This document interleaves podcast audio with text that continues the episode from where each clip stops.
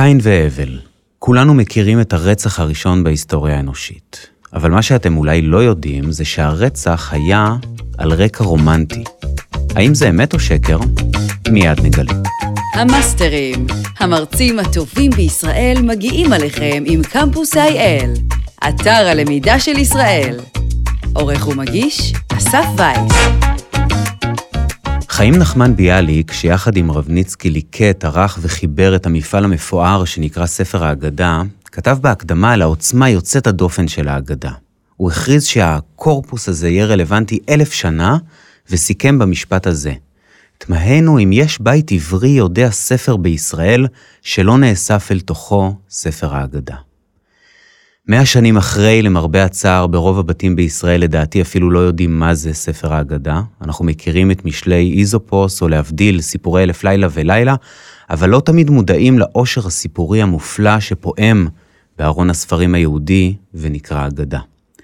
שלום דוקטור ארנון עצמון, מומחה למדרש ולאגדה מאוניברסיטת בר אילן. שלום אסף.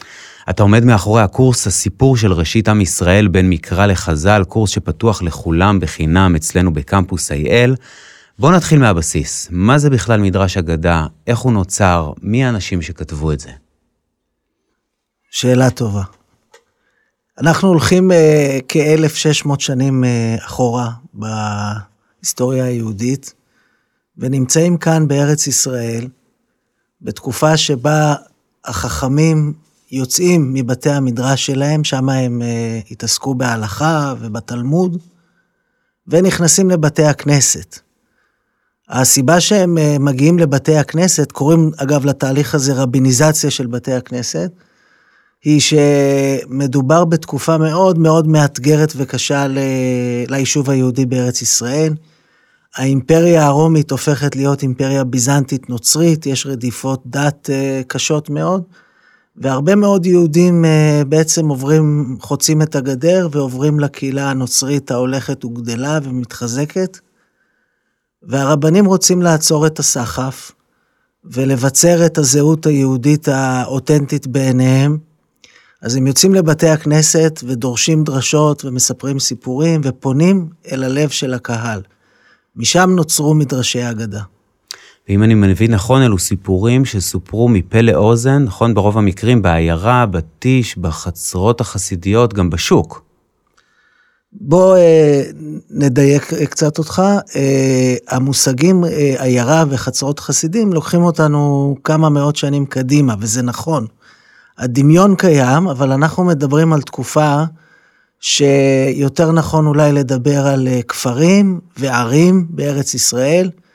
בעיקר בגליל אולי, אם אנחנו מתמקדים, ובתי הכנסת, זה עדיין המושג חסידות לא, לא לגמרי רלוונטי, אבל, ה, אבל הדמיון שאתה מעלה בין, בין המוסד של החסידות לבין מה שהיה אז, הוא בהחלט קיים. Mm-hmm. הבנתי. ובשונה מההלכה, פה אולי ישנו הקסם הזה של ה storytelling, נכון? סיפורים שנכנסים לפעמים עמוק ללב עם חוכמה, כאב, מסורת, מהפכנות, סערה אולי. אה, תוכן שהוא לפעמים דרמטי וטרגי, לרוב צבעוני מאוד, אה, תקן אותי אם אני טועה. ממש ככה. התכנים שעולים שם בבתי הכנסת הם תכנים מתוך עולם, מתוך טווח הרגשות של החיים, מתוך ההתמודדות היומיומית. כמובן נקשרים לתוך ההוואי הדתי, דהיינו אה, סיפורי המקרא, אם אנחנו מדברים על מדרשי אגדה, או סיפורי החכמים, אם אנחנו מדברים על אגדה, על אגדה סתם.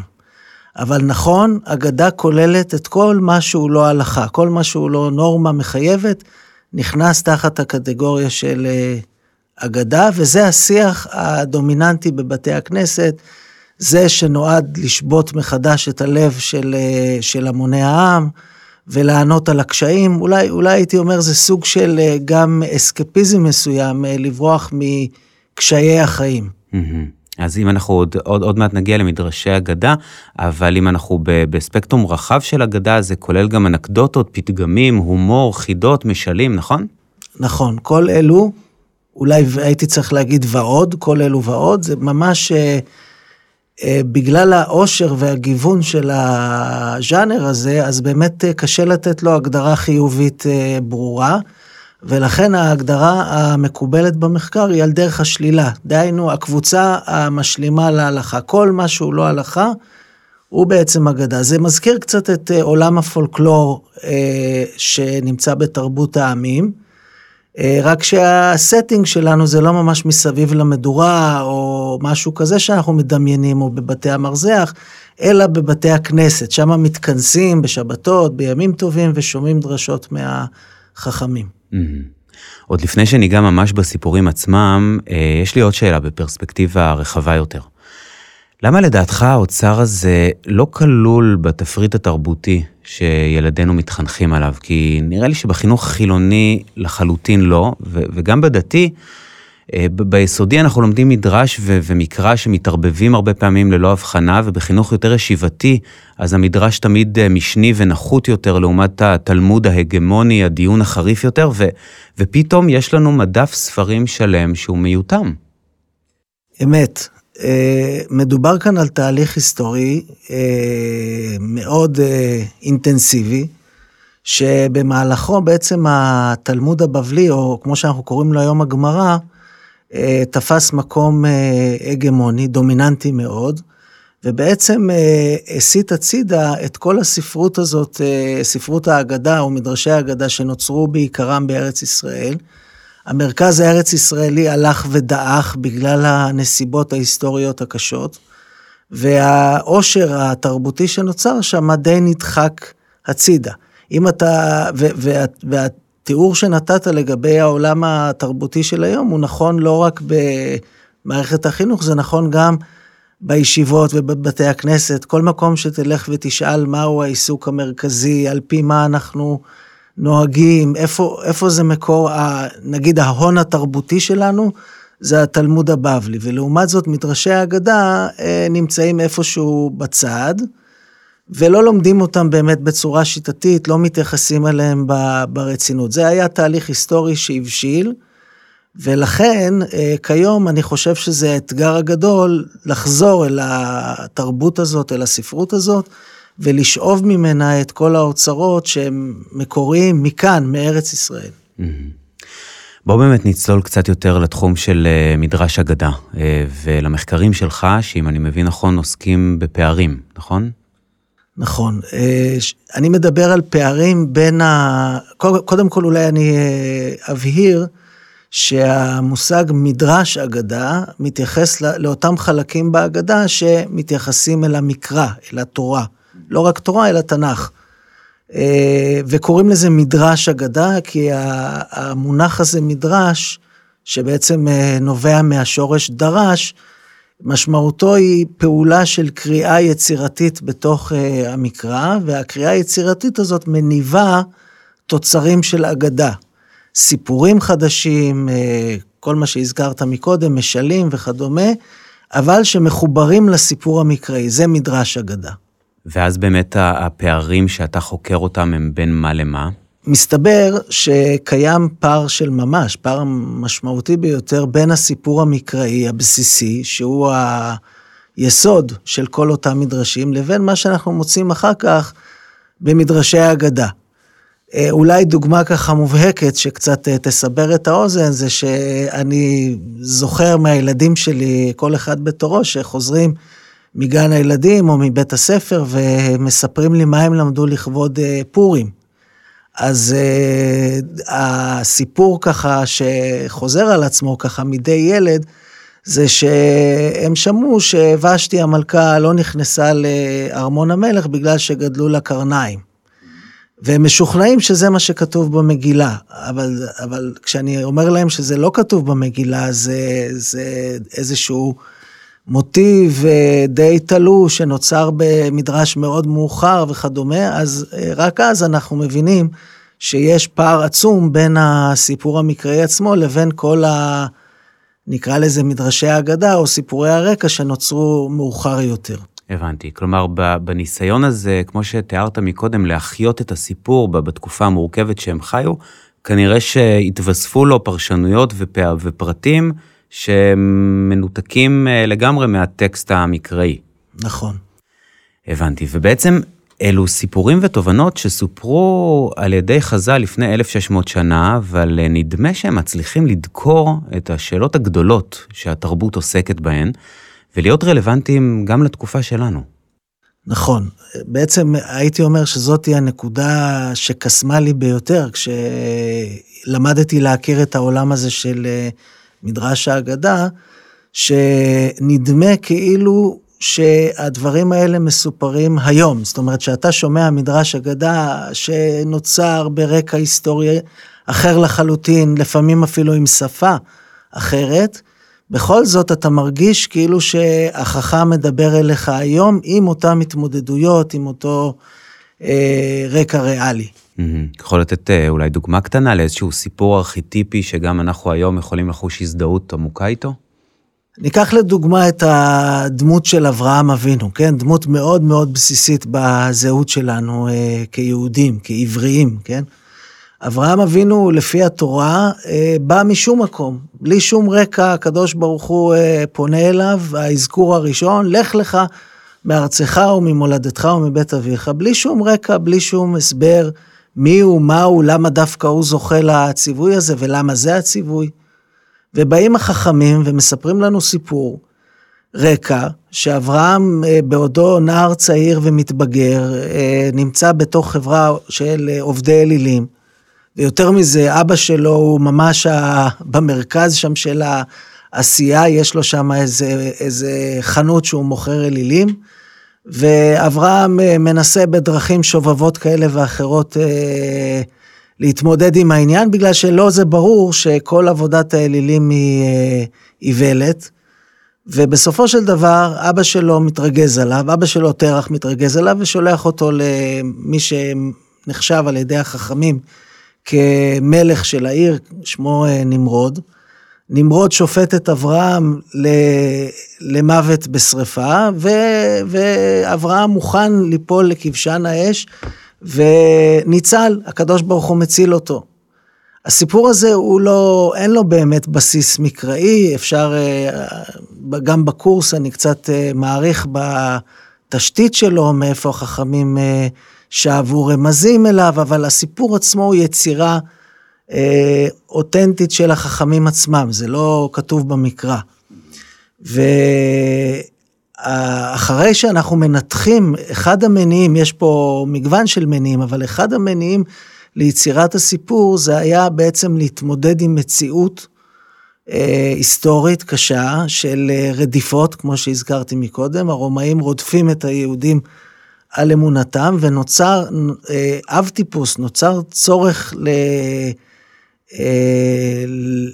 לתמוך בסוג של אב טיפוס של מרטיר, כמו שזה נקרא בנצרות, של אדם שמוכן אה, למות על אמונתו, והנה הסיפור על אברהם בדיוק עונה על הצורך הזה, מתארים את אברהם כסוג של מרטיר. Mm-hmm. גיבור באמת שנאבק על אה, אמונתו, קרב אה, חסר פשרות. בואו בוא נקפוץ אה, לאב אחר, לסיפור אחר, יעקב אבינו, איזה סיפור.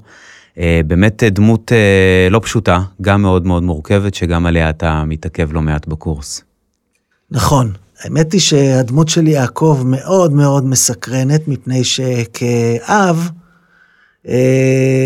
הוא רחוק מאוד מלהיות אה, דמות אה, מושלמת. יש לו באמת הרבה הרבה התמודדויות לא פשוטות. כבר כילד הוא אה, עוקב, השם שלו יעקב מבטא את העובדה שהוא עוקב אחרי אחיו הבכור עשיו, ומשתמש בכל מיני שיטות. בדיוק הייתה פרשת השבוע. נכון, בדיוק פרשת השבוע של גנבת הברכות. זה סיפור ש... היהודים נאלצו להתמודד איתו אה, בוויכוחים ובפולמוסים במהלך ההיסטוריה, זה לא פשוט. יעקב אה, באיזשהו מקום אה, שימש את, ה, את אותם מתווכחים כנגד היהדות כאיזה אב טיפוס של רמאי, כן? הוא הולך ומרמה בשביל לזכות בברכות של אחיו. אבל באמת יעקב עובר תהליך שהחכמים מאוד מאוד מרחיבים בו, תהליך של התבגרות. אה, מנער כזה של יעקב שעוקב ושיש לו, אה, הייתי אומר, סוג של מרדף אה, אחר משהו שאין לו, הוא מתבגר בארץ נוכריה, הוא הולך לחרן ובונה שם משפחה, ובדרך חזרה, אחרי הרבה הרבה הרבה שנים, הוא מתמודד אה, שוב, הפעם עם עשיו, ואולי גם עם איזה דמות פלאית שמייצגת את עשיו, ובסוף הוא זוכה לשם ישראל. ישראל שם אחר שמבטא את היותו של אה, יעקב עכשיו, אה, אדם הרבה יותר אה, בעל יכולת, שרית עם אלוקים ואנשים ותאכל ישראל, וזה באמת הדמות שמה, ש, שאנחנו, שעם ישראל, לקח את ההשראה ממנו. לכן אגב אנחנו מכונים עם ישראל ולא עם אברהם, או, או עבריים כמו שאברהם נקרא. או יהודים, כמו שממלכת יהודה פעם נקראה, זה באמת מעניין שבסוף, אה, אחרי פולמוס לא קטן, אה, בן גוריון החליט ללכת על השם אה, מדינת ישראל, ויכול להיות שפה הוא, אנחנו יודעים שבן גוריון מאוד מאוד היה עסוק בהשראה של, שהוא קיבל מהתנ"ך, ואולי גם מחז"ל, ובנקודה הזאת אני חושב שהוא הלך על הנקודה האמיתית. אה, אבינו ישראל, כן, יעקב הוא ישראל, באמת מייצג את ה... אה, הייתי אומר, את כל ההוואי, את כל התולדות המורכבים של אה, עם ישראל. רות קלדרון בספר שלה על מדרשים מצביעה על כך שהתוכן הוא הרבה פעמים בלתי אפשרי. ריבונו של עולם מבקש ברכה מכהן גדול, מורה תינוקות, מוריד גשם, בן תמותה גונב את הסכין של מלאך המוות. אני יודע שגלשתי פה לאגדות שאינן מדרש אגדה, אבל אנחנו רואים שאלו עולמות של פנטזיה. זו לא היסטוריה כמובן. או, אה, פה, פה אני יכול אה, להתחבר לשאלה שלך, אבל עדיין להישאר עם יעקב, זה מאוד מאוד אה, קשור. השאלה האם החכמים, גם בהגדה החופשית וגם במדרשי ההגדה, האם הם מתכוונים לספר מה שבעיניהם הוא היסטוריה. אני מדגיש, השאלה היא לא מה אנחנו חושבים, האם זה היה היסטוריה או לא, זה עניין של אמונות ודעות, אלא מה החכמים חשבו, האם הם חשבו שהם באמת מתעדים פה היסטוריה. אז באמת בקשר ליעקב יש אה, אגדה תלמודית חביבה. שמפגישה בין אה, חכם ארץ ישראלי בשם רבי יצחק לבין חכם בבלי בשם רב נחמן, שאוכלים ביחד סעודה, ורב נחמן מפציר בקולגה הארץ ישראלית שלו לספר לו דבר תורה, דהיינו דבר אגדה. ובסוף רב יצחק מסכים ואומר לו את המשפט הבא, יעקב אבינו לא מת. שואל אותו רב נחמן, איך אתה יכול להגיד לי דבר כזה, יעקב אבינו לא מת, והלא כתוב בתורה שספדו אותו וחנתו את גופתו וקברו אותו, אז איך אתה יכול להגיד לי עובדה כזאת? עונה לו רבי יצחק, אה, מקרא אני דורש, כלומר, מה, מה אתה חושב, שאני מדבר איתך פה עובדות היסטוריות? אני דרשתי פה פסוק, ואז הוא מביא פסוק מנבואת ירמיהו, שממנו אפשר להבין שיעקב וישראל, כלומר, עם ישראל, זה היינו הך, ובעצם שהוא אומר יעקב אבינו לא מת, הוא לא מתכוון לעובדה ההיסטורית שכביכול האיש יעקב לא מת, זה ברור שזה לא נכון, אלא לאמירה, הייתי אומר, המטאפורית, הכללית יותר, שעם ישראל חי. זה בעצם המקור של המוטיב, השיר הידוע, עם ישראל חי. כן. אגב, הסיפור הזה, אם אני יכול להוסיף, מציף בדיוק את ההבדל בין החשיבה הבבלית, שהזכרנו מקודם את התלמוד הבבלי, שרב נחמן מהסיפור פה הוא אחד מה, מהדוברים הבולטים שלה, שהיא מייצגת חשיבה מאוד ריאליסטית. אם אתה אומר לי שיעקב אבינו לא מת, אתה מתכוון לאיזושהי עובדה ריאלית. זה חשיבה של תלמוד בבלי. לעומת זאת, רבי יצחק אומר לו, לי יש חשיבה אחרת, הרבה יותר מופשטת, הרבה יותר אה, עם דימויים, עם מטאפורות וכולי, וזה העולם של מדרשי האגדה הארץ ישראלים, שכמו שאמרנו בהתחלה, עולם שדי נזנח בצד. הבנתי, אז לא, לא היסטוריה, אבל uh, תשתית לאומית. אני שומע אותך מדבר באמת עם uh, להט, ועולה לי שאלה אם היה לך חשוב לפתוח את התוכן הזה לקהל הרחב, לפתח אותו כקורס דיגיטלי בקמפוס האל ולפנות ללומדים גם מאוד מגוונים. חד משמעית כן, אה, כשעלה הרעיון הזה של אה, מוק שפתוח לקהל הרחב, ואני התייחסתי אליו כהגשמה של חלום ממש, אה, כי האוצר הזה שאני נחשף אליו באקדמיה, ושאני חושף אליו את התלמידים היחסית ספורים שבאים ללמוד תלמוד באוניברסיטה, זה אוצר שבעיניי אה, שייך לכולם, וצריך להיות אה, נחלת הרבים, כמו שהוזכר בהתחלה. זה גם היה החלום או האתוס של ביאליק ורבניצקי, כשבאו לכתוב את ספר ההגדה, היה ברור להם שזה הפולקלור, או זה ההון התרבותי החשוב ביותר שיש לנו כחברה יהודית ישראלית מודרנית. ואני חושב שהשיבה לאוצר הזה, לעולם הזה של מדרשי אגדה, זה מהלך שיכול לעשות הרבה טוב לשיח, לשיח משותף בין כל חלקי העם, שיכולים להזדהות איתו הרבה יותר מ, מ, משיח הלכתי אה, חמור וחד, כמו שיש בתלמוד. מצטרף בהחלט לתקווה הזו גם ברמה האישית. אה, יש לנו חוב מההתחלה עם האמת ושקר, אבל לפני כן נזכיר שכל מה שדיברנו עד עכשיו זו רק הצצה קצרצרה, באמת טעימה קטנה מהקורס העשיר והמקיף, הסיפור של ראשית עם ישראל בין מקרא לחז"ל של אוניברסיטת בר אילן. הקורס פתוח לכולם בחינם על קמפוס IL, אתר הלמידה של ישראל, בהובלת מטה ישראל דיגיטלית במשרד הכלכלה והמועצה להשכלה גבוהה. כחצי מיליון לומדים.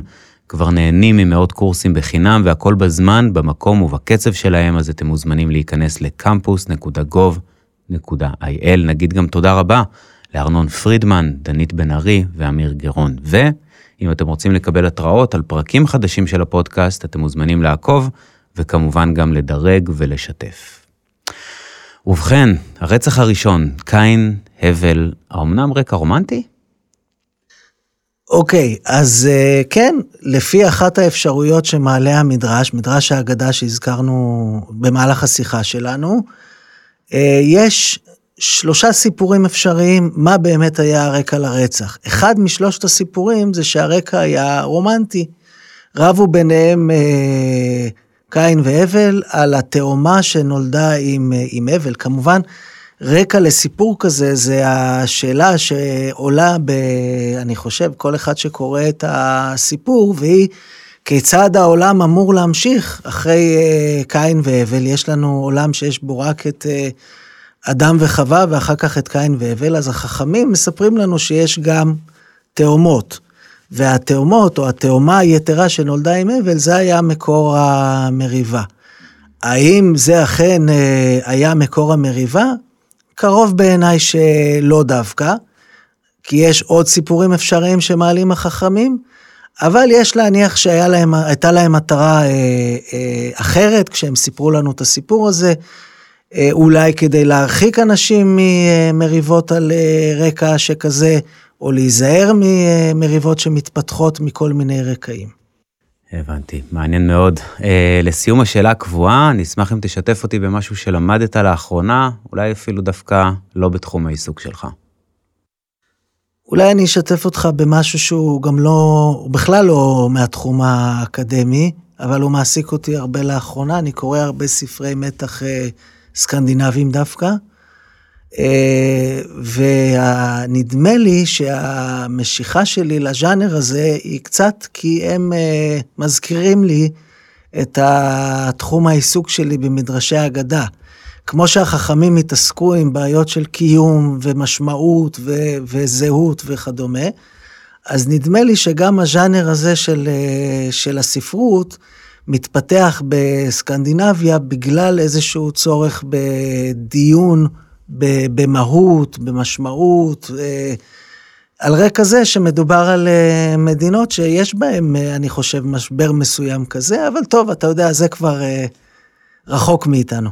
כן, טוב, ארנון, אנחנו צריכים לסיים, נצטרף מפה לתקווה של ביאליק ורבניצקי, מי ייתן וההון התרבותי של ההגדה יהיה מוכר ושגור יותר, בין היתר בזכות הקורס והמיזם. תודה רבה לך. תודה, אסף. המאסטרים, המרצים הטובים בישראל מגיעים עליכם עם קמפוס IL, אתר הלמידה של ישראל. עורך ומגיש, אסף וייס.